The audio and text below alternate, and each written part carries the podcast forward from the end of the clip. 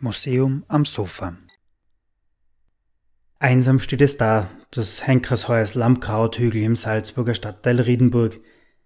Inmitten einer großen Wiese am Fuße des Festungsbergs und in sicherer Entfernung zu den nächsten Häusern. Nur, das Haus hat mit Henkern und Hinrichtungen recht wenig zu tun.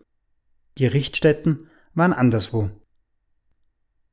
Herzlich willkommen beim Museum am Sofa, dem Podcast des Salzburg Museum. Mein Name ist Josef Kirchner und wir begeben uns auch heute wieder gemeinsam in die Geschichte Salzburgs. Jeder Staat hat das Recht, Gesetze zu erlassen und Strafen festzulegen bzw. zu verhängen, wenn gegen diese Gesetze verstoßen wird. Vor der modernen Gewaltenteilung in Legislative, Exekutive und Judikative lagen alle drei Kompetenzen meist in der Hand eines Herrschers, so auch in Salzburg. Und da viele Gerichtsprozesse öffentlich geführt wurden, brauchte man einen zentralen Platz für diese Öffentlichkeit. Und der zentralste und größte Platz des mittelalterlichen Salzburgs war dort, wo sich auch die Stadtwaage befand. Am heutigen Waagplatz wurde nicht nur der wöchentliche Schrannenmarkt abgehalten, sondern auch Gericht gehalten.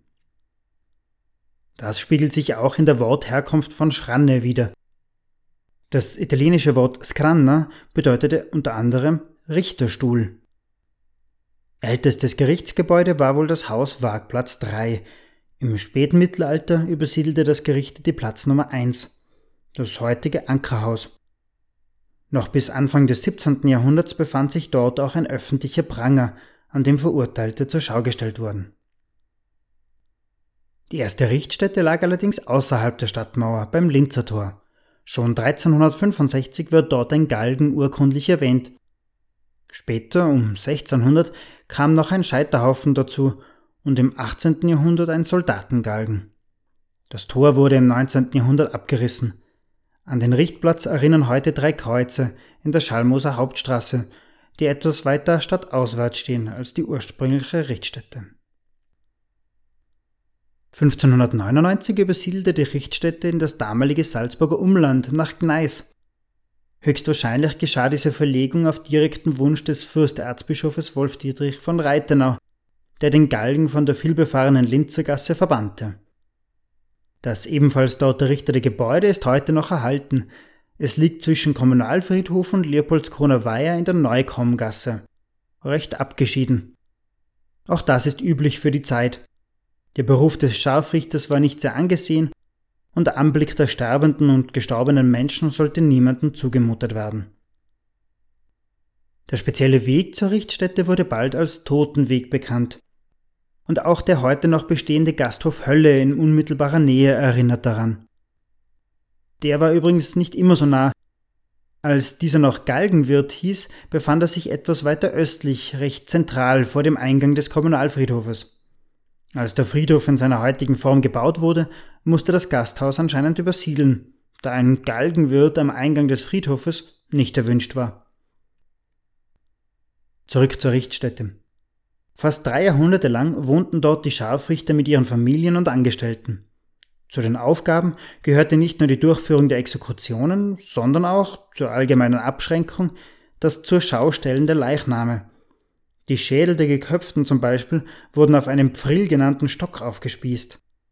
Verurteilte, die aus dem Land verbannt wurden, wurden vom Scharfrichter gebrandmarkt. Woher wir das alles wissen? Der letzte Salzburger Scharfrichter, Franz Josef Wohlmuth, hat umfassende Arbeitsaufzeichnungen in Form eines Tagebuches hinterlassen, das Exekutionseinschreibbuch. Franz Josef Wohlmuth war von 1761 bis 1817 Salzburger Scharfrichter. Eine seiner Hinrichtungen hielt Maria Anna Mozart, auch als Nannal bekannt, in ihrem Tagebuch fest. Am 11. November 1780 schrieb sie, dass, Zitat, zwei arme Sünder geköpft worden seien. Es handelte sich um den 29-jährigen Bäckersjungen Kaspar Bleicher und den 31-jährigen Ledergesellen Florian Albrechts. Aber nicht nur zum Mozart lässt sich eine Verbindung herstellen, auch zu Stille Nacht, Heilige Nacht. Dessen Dichter, Josef Mohr, kam 1792 als uneheliches Kind zur Welt. In Ermangelung eines Taufpaten stellte sich Franz Josef Wohlmuth zur Verfügung, auch wenn er sich bei der Taufe schließlich vertreten ließ. Als Wohlmuth 68 Jahre alt war, um 1807, unterliefen ihm erste Kunstfehler bei den Hinrichtungen. Genaueres über diese Vorkommnisse wird nicht berichtet, nach einem Verweis bekam er ein Jahr später sogar eine kurze Haftstrafe für seine Fehler. Ein Schlaganfall folgte und in den nächsten fünf Jahren musste er sich vertreten lassen. Ab 1812 legte er aber wieder selbst Hand an. Seine letzte Hinrichtung durch das Schwert war auch die letzte Hinrichtung in Salzburg. Am 12. September 1817 fand diese statt. Zitat Glücklich und geschwind soll sie erfolgt sein durch den damals 77-jährigen Scharfrichter. Insgesamt 226 Verurteilte wurden von Wohlmuth in seiner Amtszeit hingerichtet. Die meisten stammten aus den unteren Schichten der Salzburger Bevölkerung. Doch nicht nur außerhalb der Stadt wurde beruflich getötet. In fürsterzbischöflicher Zeit befand sich der sogenannte Soldatengalgen bei der ehemaligen Kaserne Alte Türnitz im Gebiet des heutigen Ferdinand-Hanusch-Platzes, bevor die Hinrichtungen von Militärangehörigen außerhalb des Linzer Tores vorgenommen wurden. Aber zurück zur Ausgangsfrage. Warum kennen dann so viele das Häuschen auf dem Krauthügel als Henkershaus? Das ist wohl auf Falschinformationen aus dem 20. Jahrhundert zurückzuführen. In den 1950er Jahren tauchte dieser Mythos das erste Mal auf. Was es mit diesem Haus auf sich hat, verrät uns aber der Name des Hügels, auf dem es steht. Auf dem Krauthügel war der Gemüseacker des Erzstifts St. Peter. Und in einer Zeit des Mangels musste so ein riesiges Feld bewacht werden.